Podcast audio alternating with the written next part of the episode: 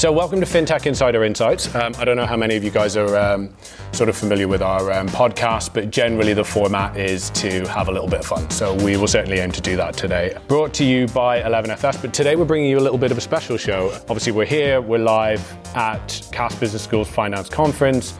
And we're going to be getting to grips with what it takes to sort of make it in the fintech world, I guess. We've got an awesome panel um, of sort of movers and shakers who have done that and also who are helping to make it a super fun place to be. So I think we're going to have fun. I'm Ross Gallagher. I am today joined by my 11FS colleague and head of consulting, Jeff Tijssen. Say hi, Jeff. Hi there, guys. There we go. Uh, Sophie Winwood, head of partnerships at Innovate Finance. Hiya. And of course, Val Christensen, head of PR and marketing at Oak North. Hi, everyone. Okay, so look, today we're talking about breaking into fintech, you know, what the industry looks like and where it's heading. So the skills that you need really to keep up. So we'll be asking what background is best and I think what recruiters are ultimately looking for. So let's move straight on, talk about backgrounds. Jeff, do you want to kick us off with your origin story and I guess how you landed at 11FS. What's your what drew you to the role? It's early days still, but it is. I mean, I've I've always been been fascinated by financial services. I did my masters in economics and business. My first job was in financial services as a private banker for ABN AMRO. Then had a number of different jobs in the financial services space. Uh, if I fast forward, then joined the digital team at Lloyd's worked on some really, really cool, interesting stuff there. And then spent the past couple of years working in uh, the payments innovation space for one of the big four banks. And then in the last couple of months, um, building a new bank. Which, as you can imagine, was, was incredibly exciting. In the past two or three years, I was running the fintech activities for Capco, a big global management technology consulting firm, uh, and again, worked on some incredibly exciting engagements. to, to me, the thing I really enjoy about fintech and why I'm passionate about this space is there's so much going on. And I honestly think there's never been a more exciting time to work in financial services. So I guess, you know, I guess the format of this, guys, is going to be mostly me trying to interpret what you guys are thinking, throwing them at the panel, and then 10 minutes at the end where you guys actually tell us what you were thinking. We'll throw them at the panel. Um, I guess a lot of these guys are going to be thinking, you know, consulting is a super interesting space, and obviously Capco is kind of one of the market leaders in that sort of banking consulting space. After so long at Capco, what sort of drew you to 11FS? I think if you look at the, the work that 11FS does, I mean, we're very much focused on, yeah, helping banks to deal with all these new emerging technologies that are out there. So for many, many years, I mean, banks kind of managed to get away with it. There, wasn't necessarily uh, an immediate need to be more innovative.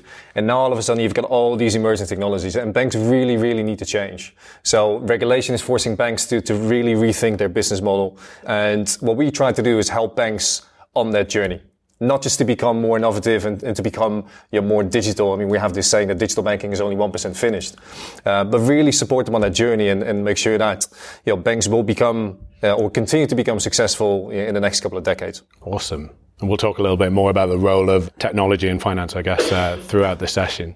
Sophie, how are you? Good, thank you. Good. I want to challenge you. I want to put you on the spot a little bit. So, audit and corporate advisory at Deloitte, and then to innovate finance. And what I love is your Twitter bio says that you are trying to make the fintech world a better place. Talk to us about that. Um, absolutely. And by the way, I quite like that this is like our origin story. I feel like we're like super, like fintech superheroes, kind of cool. I'm gonna go tell you my origin story. Um, so yeah, for my sins, um, I started in uh, audit. Um, I'm not saying that's a bad place to start. It taught me a lot of really good things about the fundamentals of um, how businesses work. It um, kind of got me a really great network, but I was feeling a little bit frustrated because you don't actually do anything in audit. You just kind of check stuff and then you get a signature on a piece of paper that says everything's okay.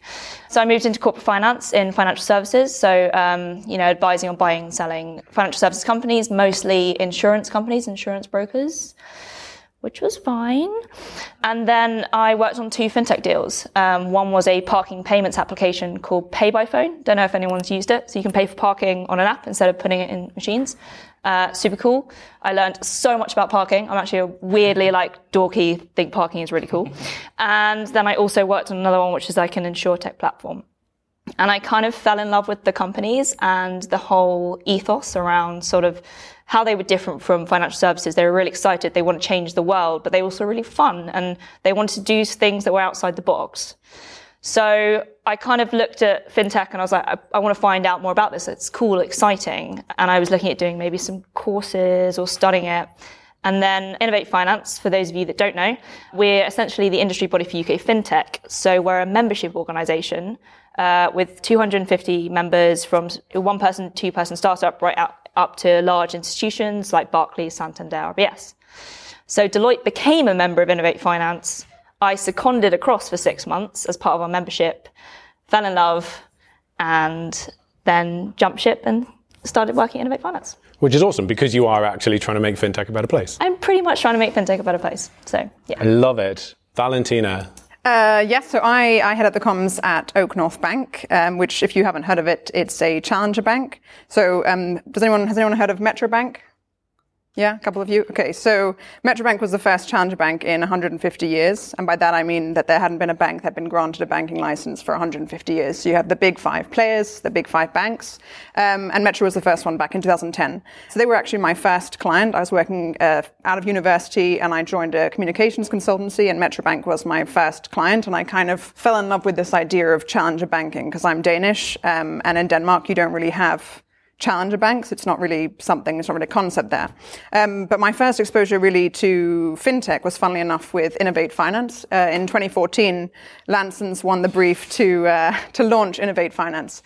And they were launching with over 50 different fintech companies as members. So companies like eToro, Crowdcube, TransferWise.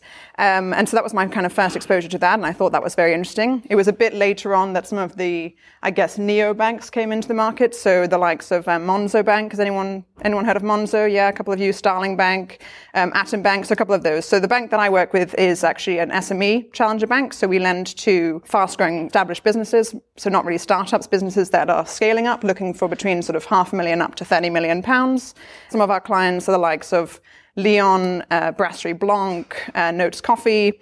Um, and in November last year, we closed a 250 million investment round, which valued us at uh, just over uh, almost 1.3 billion dollars. So also one of the uh, the UK's newest unicorn companies, which is sort of business lingo for a private company that's valued at a billion dollars or more. And how I actually started working at Oak North was that they were a client of mine, and like Sophie, I was seconded, uh, fell in love. That's a tip. If anyone ever ha- wants to send people uh, on secondments, just be wary that uh, you know they might end up staying there. And that's that's what happened to me, and I ended up uh, really really enjoying it. And so then, about three months in, sat down with our founders, Rishi Khosla and Joel Perlman, and said I love working here and I think you should hire me. and that was basically it. The next day I had a contract. So um, we're going to talk about a bit later, but I think one of the things, you know, especially because there's a couple of students in the room, you know, how do you kind of break into the space? A big part of it is actually just being a bit ballsy sometimes and being, you know, uh, willing to have those conversations with founders, even though it might be a bit of a, a challenging conversation. It's, it could be really worth it because obviously they weren't a unicorn company when I started. They had a loan book of almost zero. Now we've lent over a billion pounds and, you know, we're a, we're a unicorn company. So it's, it's been exceptional growth in just two years and such uh, really, really fun to be part of that, that growth journey. And this is what's so exciting about the space, right? Yeah. Uh, you know, this is, we're almost numb to it because we're seeing it happen pretty much everywhere now across the fintech space, and that's what's so exciting. Also, Sophie and Val helpfully have answered the how do you get into fintech question. It's secondments mostly, it seems. Val, one thing I wanted to pick up as well. Um, you've been involved through fintech talents and sort of actually like shaping some of the hiring stuff around that, and I know you're particularly passionate about the sort of gender pay gap and, and getting more women involved in fintech. Do you want to talk about that a little bit? Or? Yeah, I mean, I think you know that's definitely one of the challenges. I think it's had its moment now. It's, it's kind of coming into the spotlight a bit more because of you know very uh, high profile campaigns like the Me Too movement. Obviously, the fact that new legislation has meant that any company with 250 or more employees has to report on their gender pay gap, which has meant that there's a lot more media attention around this. So, one thing that I do with uh, FinTech Talents is we work to hopefully increase the uh, female pipeline in uh, both financial services and FinTech. Uh, there's still the numbers are still not so bad sort of at the junior mid levels, but certainly when you get up into the more senior levels, there's a huge drop in terms of uh, the number of women in senior positions. So we try to look at sort of the reasons behind that and hopefully work towards uh, fixing that. Awesome. I saw a really interesting interview with um, the founder of Alibaba recently where he's talking about for businesses to grow and to be successful, he needs people who can empathize with their colleagues. And he said, we've got 47% across the entire organization that's women. But he said, that's not because of some quota. That's because women are more naturally empathetic than men. EQ, yeah, he called it emotional intelligence, right? EQ, yeah. Great. Okay. So I guess as for me, I think um, fundamentally I'm just like an anarchist at heart. I love disruption. I tried to fit in. I've gone down this sort of like digital banking research route. I tried to fit in a more conformist or, or I guess more more well structured organizations, always with the same outcome, which was bad. And yeah. So then I mean I'd been aware of 11FS really for quite a while. I had like heart eyes emoji. I guess can we say that? I had a company crush.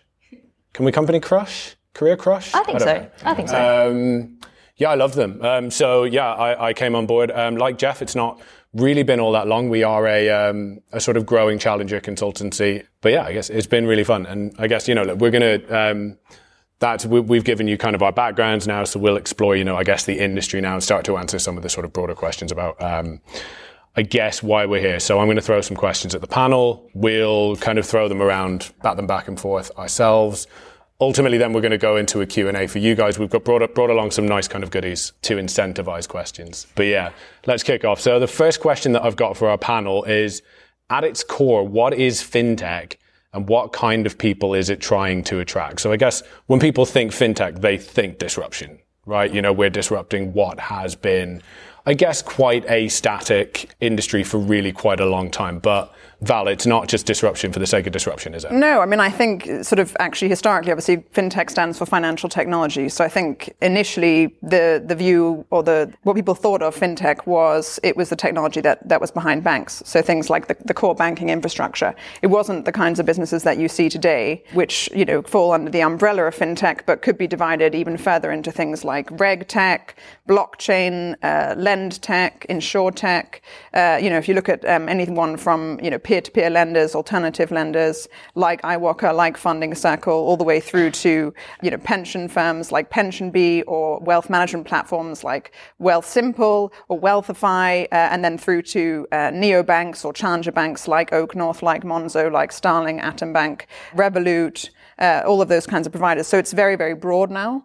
And I think that's great because it helps you to attract a much broader spectrum of people. You might, you know, it's, it's very hard if you look at something like banking, you know, there's normally then a sector of banking that you're going to be particularly interested in, um, whether that's investment banking or it's more of the retail side of banking, or it might be more of the business SME side of banking.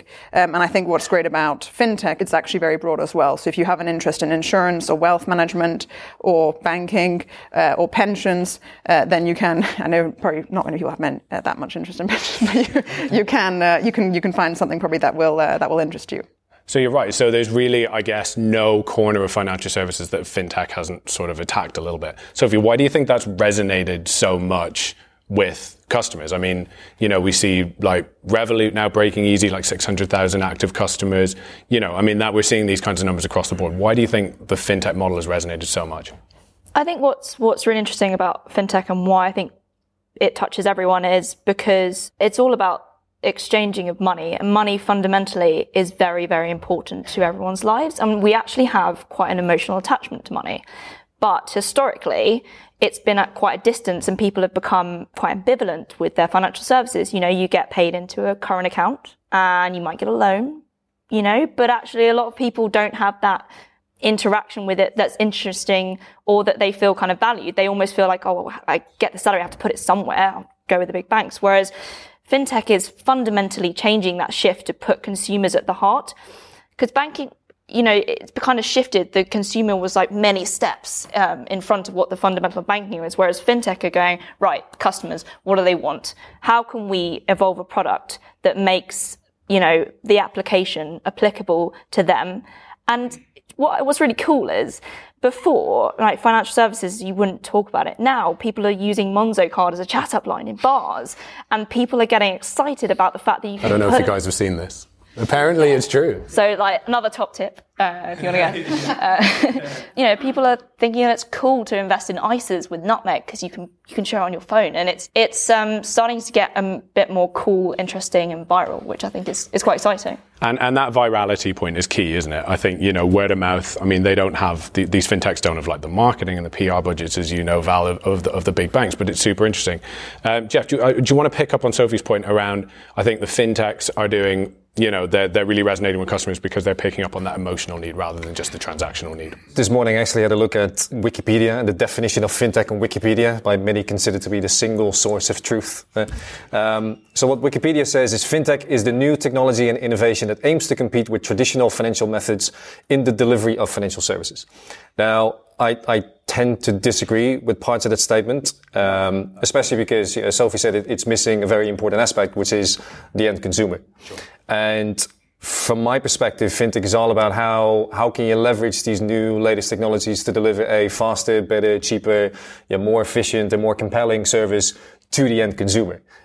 I hate the term disruption, but I very much agree with Sophie's point about it, it is how can you change customers' lives for the better. It's an awesome concept, isn't it? You know, I mean, I think so many of the big banks, when they start out launching a new product or just when they think about customers in general, think far too much about the customer goal, think far too much about um, the customer expectation, where they should be thinking about the consumer end goal. So we're always, it seems, focused on the point of transaction rather than what the customer is actually trying to achieve in their day to day life. I think that's the difference, Val. Yeah, I mean, I think so. Does anyone has anyone seen the, the HBO show Silicon Valley before? Yeah. So, and the, the kind of the ongoing joke in that is how every single company says making the world a better place. And it's, it is this kind of rhetoric that comes out of a lot of Silicon Valley companies. I think the difference with fintech is that you know, we're not making the world a better place, but we are actually help trying to help the, the customer. You know, I mean, your money is a big part of your life. So if you can help someone to manage their money better, to save more, to help them, you know, put money in a pension, to help them get a better mortgage, to help them make more from their savings, then you probably are going to really make quite a fundamental difference to their life. More so than, you know, if you happen to be a social media platform or, uh, you know, a search engine, which helps, you know, to connect with your, your friends, you know, a bit, a bit better. So I think that's that's also one thing that's quite different with fintech. And another thing is the fact that, as Ross said, you know, fintech companies are actually uh, breaking even. You know, we reached cash flow break even in 11 months, which is practically unheard of for a bank because the overheads are extremely high. Uh, we had a full year of profitability in 2017. Um, and, you know, other companies like Revolut, I mean, you know, they're reaching a million customers now, uh, reached break even. And that's, you know, that's something as well that's, that's quite different because these aren't just valuations, you know, that are kind of being plucked out of thin air. They're businesses that are actually delivering real value and that are uh, making those profits and, and you're seeing those numbers on the balance sheet, which is also really, really important and is a, quite a big contrast to some of the Silicon Valley tech companies where it's all about the growth and will kind of make money much further down the, the growth cycle. Yeah, I, I, mean, I couldn't agree more. I had a, I had a really interesting conversation um, this week with a colleague who talked about what he called Copernicus banking. And it's this sort of, it seems like this sort of big moment where, you know, we've traditionally the banks have seen their own institutions as the sort of center of the universe and the customer or the sun sort of flies around them. The fintechs are sort of actually there starting with the customer as the center of the universe and they're sort of designing it out in a way. Um, which Can I, I think, just yeah, jump. in on that just because I think we, we've talked a lot about fintech as being startups, but actually fintech does cover banks and startups. So kind of historically a couple of years ago it was the fintechs versus the banks and it was very much sort of you know there was a, a, war going on there but actually the tables turned and now a lot of banks are realizing that this is the way forward. And so as much as you've got these startups kind of coming up and becoming profitable you've also got banks starting to heavily invest in fintech in partnering in doing their own thing. So th- th- there are two sides to this as well. Agreed. And jeff of course is you know former head of um, fintech at capco. I'm sure you've partnered with a lot of the big banks and, and you know seen this in action? Yeah, I think a lot of banks realize that innovation doesn't always have to come from within. And I think I've, I've really seen, I mean, to build on the point that, that, Sophie made earlier, I've really seen a shift in the industry because a couple of years ago, it really was a lot of big banks saw fintech startups as a threat, and now it's all about collaboration, and every single bank has an innovation lab or is partnering with an accelerator. So that, that has really, really changed. And I think there's an awful lot of phenomenal fintech companies out there that are doing some amazing stuff. So as a bank, why would you do that yourself? If you could partner with one of those amazing fintech companies that's out there. I love it. Okay, and actually, it's a nice segue onto our next question, which is how to how do we strike the right balance between finance and technology, and what sort of experience is most useful, I guess, from a sort of resourcing and sort of staffing point. Um, I think you know the the note I've jotted down here for myself is technology led but customer centered. Yeah, I think I think it's fair. I think if you look at the the typical team composition for a lot of fintech businesses out there, so the fintech startups, not necessarily the banks, it is very heavily technology led. I think what's quite interesting as well is you know, there's quite a few banks out there who are now talking about you know, we want to become a tech company, we want to become a software company. Like Goldman Sachs and BBVA hiring God knows how many developers. So again, yeah, I think it's a really, really interesting shift, but I, I, very much agree with your point. So I think obviously you raised BBVA. I mean, they're, they're a really good example. You've got Francisco Gonzalez, their um, executive chairman, um, who has, you know, decided that realistically looking forward, they're not competing with the big banks. They're competing with the big tech companies. That may or may not be right. We always sort of flag that, you know, Blockbuster, for example, never saw Netflix coming. They thought they were competing with Apple. So, you know, that sort of disruption never really comes from where you're coming from. But yeah, I mean, Val. Well, yeah, I mean, you might have seen the news yesterday the announcement from uh, Jeff Bezos about uh, Amazon potentially looking to open bank accounts. So, you know, I think in addition to competition that might be coming from fintechs in the, you know, in the retail banking space, like the Monzo, Starlings, uh, you'll also have some of the big tech companies like the Googles, Facebooks, Amazons, who might be looking to come into this space. I mean, Amazon's got a great SME lending proposition in uh, sort of smaller ticket sizes, so more sort of working capital, unsecured loans. We've got a couple of hundred hundred thousand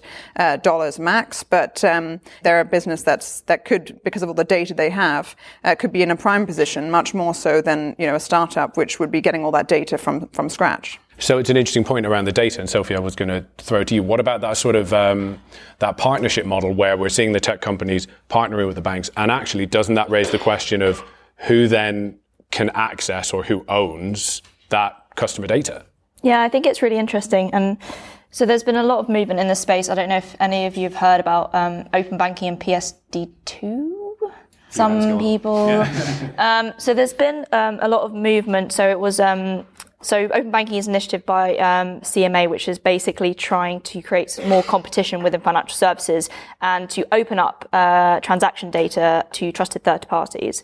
Really aim to kind of give consumers back control of their data there is that movement going there and it, it is again kind of about partnering. One thing i was going to kind of come back to is you know we, we were really hammering the technology point here but what we have to remember is financial services is it, the reason why it's different from every other sector is is highly regulated. So as much as you can be tech from the ground up and you know have the most advanced stack and the best guys on board you are going to have to have some financial services experience to be able to tick through all these boxes. I mean, the hurdles you guys had to go through to get your banking license was kind of crazy. So that you do, you do need that balance. You can't just be fully, you know, millennial techs with um, playing games and stuff. 100%. And I mean, ultimately, you know, the regulation example is a really good one, isn't it? Because you need someone who can talk to regulators in language that they understand and sort of mediate between, you know, the fintech. And, you know, the banks are obviously very good at that, right, Jeff? True, although I think you're going to struggle to find anyone in the financial services sector who, who doesn't agree with the fact that the industry needs to change. I personally just don't think you're going to achieve that with people who've been working in the space for the past 30, 40 years. Although just hiring a bunch of techies isn't necessarily going to change your organization. I think it, it very much comes down to your mindset and the ability to get shit done. Agreed. We wanted to let you know that if you love this show, how about seeing it live? We're going to be at Money 2020 Europe in Amsterdam this June, and we're bringing FinTech Insider live with us. We'll be bringing the podcast to the main stage right before the drinks reception, and you can be there. Sign up for tickets now. Go to europe.money2020.com forward slash register and use discount code 1811FS. That's 1811FS to get 200 euros off the ticket price. To our next question, which is where do the principles of fintech and traditional finance differ. For me, fundamentally, Jeff's just said it, this is a mindset thing. And I guess it comes back to what we just discussed around sort of customer expectations versus consumer life goals. You know, there's a lot of good examples where banks are starting to build out from just the point of transaction. So mortgages is always a good one. We've got um, Barclays have a um, an app where they plug in from Zoopla to show you sort of like houses on the on the market in the local area. They have affordability calculators, everything under one UI that sort of actually manages the entire process of buying a house rather than getting a mortgage. That's the difference. Um, Sophie, thoughts? Yeah, I think we've kind of touched on a few things. Having sort of worked with more traditional financial, services firms, both in my role in Deloitte and also in Innovate Finance, the real difference is the ability to think outside the box and push boundaries in terms of processes.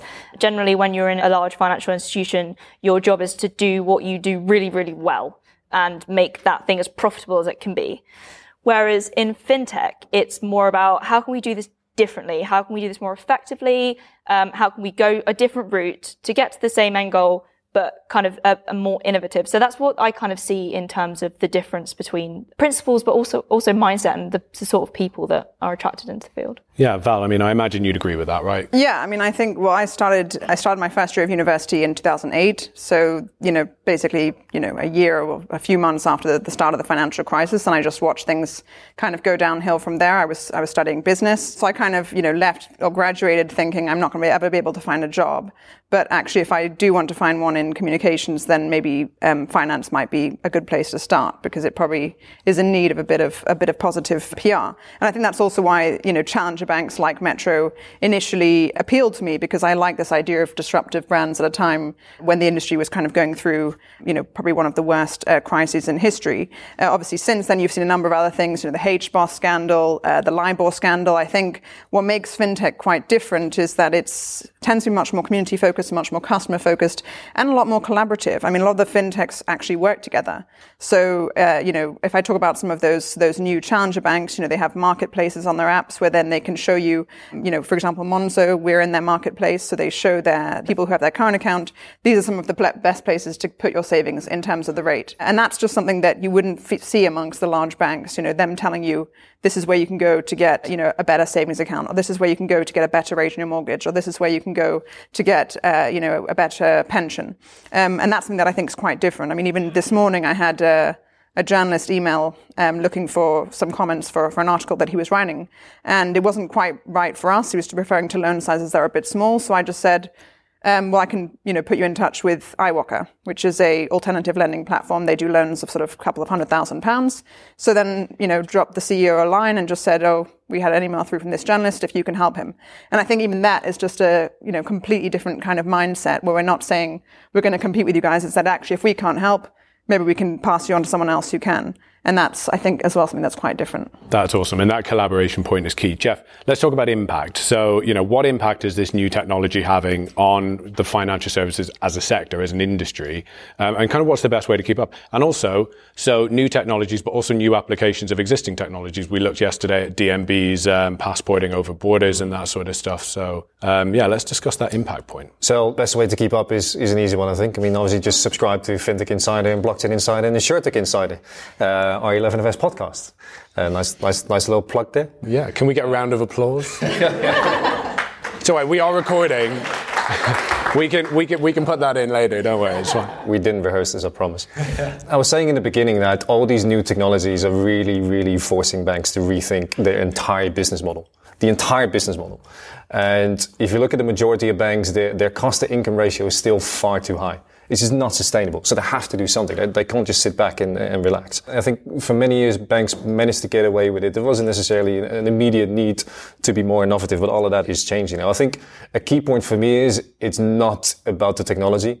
It's about what you do with it. The, the technology is just an enabler to achieve uh, to achieve those goals. And An interesting conversation with uh, with one of my clients the other day who, who asked me a question: "What's your view on AI, Jeff?" To which my response was, "Well, what's the problem that you're looking to address?" Right? Because you know, yes, there's many things that AI can do, and, and AI machine learning uh, could potentially be uh, be the solution to lots of different challenges that you're facing in the organization. But what are you, what are you actually trying to address? But it's really really challenging for a lot of banks at the moment because you've got all these cool shiny technologies out there, and we need a bit of blockchain, we need a bit of AI, know, we need a new platform, we need a bit of this but where do you start? And I think that's quite often the challenge for a lot of big organizations. And it's an awesome point because I think, you know, I'm sure you'll have seen this a lot throughout the course of your career. I think, you know, clients and consultants both tend to move directly to the solution.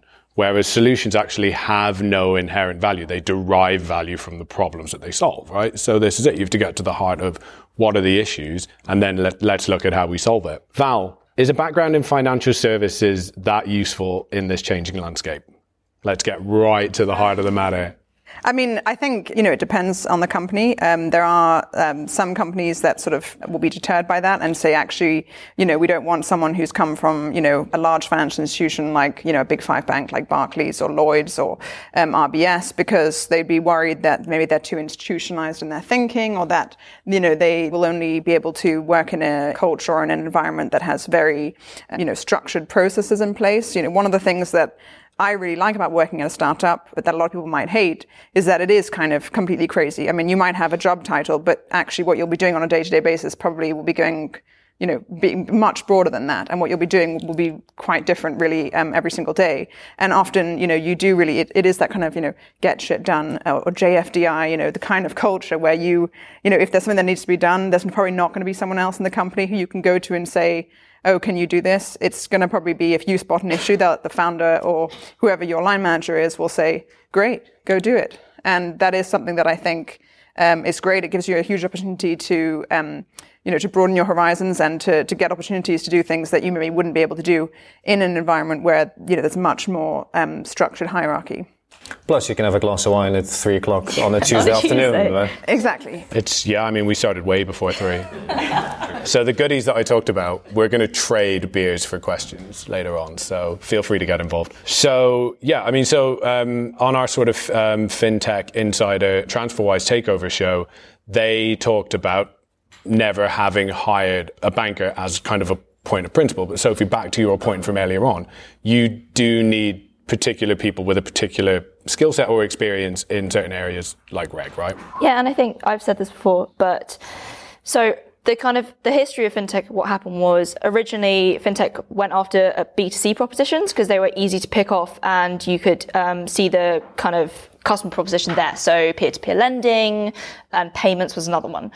But as, as fintech has kind of matured and we've got these big B2C companies, it's actually pivoting and we're seeing a lot more B2B companies. And so with B2B, what you need is guys in financial services to be sitting in a big bank and being frustrated by the fact that they can't change the process and then jumping out and starting these fintechs.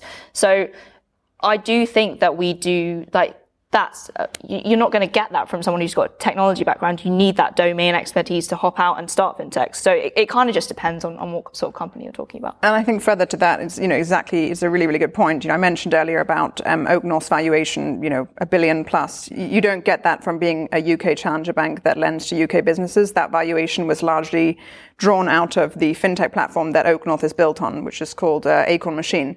And that was the premise around that was saying, well, we know that there's a problem with SME lending and that it could be much better. And then going into big banks, uh, so not UK banks, because that would be like shooting ourselves in the foot, but foreign banks uh, and lending institutions and offering basically the Oak North proposition, white labeled or, or franchised, uh, so that they can then replicate the Oak North model in their own market and do and do the kind of SME lending that we do uh, with the types of figures that we do. So in a in a profitable way, um, you know, much shorter time frames than what you'd find with the big banks, but with ticket sizes up to 30 million. And that again, it's not a that's not a pain point that you would necessarily realize if you were a tech person. Um, that's a pain point you're going to realize if you're a you know person who, who's a, a banker who's actually been working in this in this industry and understands that that's a pain point amongst SMEs. Awesome. I couldn't agree more. Okay, so look, I guess the title of this um, this panel discussion is breaking into fintech. I'm going to close before we go to the the audience questions by asking each of you what are the ways for younger people entering the market to get a foothold, gain experience, and I'm going to go to each of you. Start with you, Val. What advice would you give to the next generation of fintech talent? So my kind of, I guess my main point is network like crazy because the world of fintech is is pretty small actually. I mean, there's loads of companies, but once you get to know people, uh, you kind of start meeting them at all the same events. You start sitting on podcasts with them. I mean, this, I guess, my whole kind of first, um, apart from sort of listening to FinTech Insider, my first experience of actually meeting the team at 11FS was at one of their after dark uh, live events, which they do sort of pretty much every month. Um, now they're being attended by about 300 people from fintech. They're free. You can, you know, follow them on Twitter and you'll see when, when they're happening. Um, so they're a great way to meet people. And it was at one of those events. I met David Brear, the CEO, got chatting to him about fintech. And then he dropped me an email the next day saying, um, you just seem to know about fintech. Do you want to come on the show on Thursday? Uh, and now I've done six of these shows, including you know uh, three live shows with them, um, and that's led to so many other opportunities. So off the back of people listening to me on this, then I've had invites to speak at some really big conferences uh, like uh, Finovate, which is happening this week. Um, obviously, this one. Uh, so uh, you know, there's that, that's a great way. Uh, networking, I would say, is probably my biggest tip: is meet as many people as you can. There are loads of free events. There are loads of fintech meetups, um, and if you if you do that, you'll probably uh, get some great opportunities to to break into the sector, but also to uh, you know expand your horizons and get to do some fun things like drinking wine at 3 p.m. on a Tuesday. I love it, Sophie. What are your thoughts? Yeah, so I think kind of my two tips would be if you if you're interested in the the more fintech sort of startup space, then um, like just getting into the entrepreneurial thing as a start, like get excited about starting up companies, new ideas, innovation. There are a couple of other podcasts that um, that are that, yeah that might be worth listening to. Uh, like how did this get made, which is talking about founders and how they built their companies. Also now we've got quite a, a lot of good established fintechs that do some cool blogs. So go and check out like Monzo or Currency Cloud or, or pick a couple of companies that you're interested, go and read their blogs. The other thing I would say is if this doesn't excite you, like I get so excited about like stuff that's going on in the sector, then maybe don't bother. But if it does, if you're like excited by blockchain or if you're excited by open banking, which I super am, then like go and like geek out to it and read about it and listen to stuff and talk to people about it and like find a niche. And I think that will kind of help you get involved in everything. You run on pure enthusiasm. Awesome. Jeff. I think I think it's great to see that many universities and, and colleges have now started to offer dedicated fintech curriculums as well. Absolutely. Um, I mean, you know, you've got the Cass Fintech Society, which is led by Warren. So go and have a chat with Warren afterwards if you're interested in that. Uh, other universities are doing exactly the same. Some universities offer coding courses. I mean, to, to build on what, what Val and Sophie said, there's lots and lots of free resources out there. There's some amazing events out there that you can, well, quite often they're, they're free to attend. And also, so talent remains one of the biggest challenges that we have in this sector. So we need more talent uh, to help you know, the fintech sector in London uh, continue to, to grow and continue to be successful. So we need more people like yourselves joining this sector. And there's, there's some amazing fintech businesses out there that are desperately looking for talent. Awesome. I think I would just, I mean, I would only say be open. The opportunities are out there and be flexible. Um, you know, I think you go into companies like Oak North, like Innovate Finance, like 11FS. They're small companies. They're growing super rapidly. Um, you know, and, and run about and go where you need it. I think that's Val. You want to come in on that? Yeah, I mean, I think actually that's another thing because I certainly remember from doing a business degree that uh, you know a lot of the people who I was um, you know sitting next to in class went on to work at the big management consultancies. You know, where they were getting um, you know, they were starting on sort of very high uh, five figure salaries, which would soon be six figure salaries. But now they're all sort of turning around and being like, I want to work in fintech. Uh, do you know anyone? Can you get me a job? Uh, and I think, you know, that's, that's a big thing as well. Um, one thing that you, you know, you will find with a startup, obviously it comes with you know, perhaps a lot more risk, but, you know, you'll get the opportunity to potentially get some equity in the business. So whilst it might not be a six figure salary initially, uh, you might have opportunities to invest and to put some of your own money in or to get um, equity options when you join. And, you know, if you get lucky, like I was, then when you invest, you know, you're investing in a $250 million company and two years later, it's a billion dollar company. Um, and you're not going to get those kind of returns if you leave it in a in a savings account, right? So, at least not right now, anyway. So I think there's also there's some um, there's some big benefits as well to working for for startups or for less established brands, and you shouldn't just go you know for the big salary initially. That's a worthwhile final word, I think. So that wraps up our panel. You know, look, before we go, I'd like to say a massive thank you to our guests. Uh, where can people find out more about you, Val? Uh, well, if you're a business or you work for a business that uh, might be looking for a loan of sort of half a million up to 30 million pounds, then you can um, visit us at uh, www.oaknorth.com. Uh, and if you want to connect with me directly, I'm on uh, Twitter at Val Christensen and on LinkedIn. Sophie. If you'd like to find out more about Innovate Finance, and we've got some cool like blogs and reports and stuff to find out more about fintech, it's www.innovatefinance.com. And then if you would like to link up with me, um, we have over 200 startup members always looking for talent. So if you're interested in getting space, my email is sophie at hotmail. At hotmail? That's just wrong. Sophie at innovatefinance.com and my Twitter is at Sophie Winwood. You'd hit your quote on the number of times you're allowed to say Innovate Finance. Uh, Jeff? 11invest.com if you want to find out more about the amazing work that we do at 11invest. Uh, you can follow me on Twitter at Jeff Tijssen, that's T I J S E N, or just add me on LinkedIn. Awesome. Um, and as for me, um, Ross G or Ross G at 11fs.com um, or Ross Gallagher 07 at Twitter. Um, finally, I would like to say a massive thank you to Warren and the whole um, FinTech Society here at Cass um, for having us, for hosting this awesome event. A big thank you to our producer Laura for working up the show notes, Michael Bailey, who's been running around with a gimbal, which I didn't know what that was until earlier this week, and to Ollie in the front row here, our producer who produced this, uh, this event as well. So if you like what you heard today, please do subscribe. Um, FinTech Insiders, Blockchain Insiders, InsurTech Insiders, and Connection Interrupted. Yes, that's all for now, guys. Thank you very much for listening. Cheers.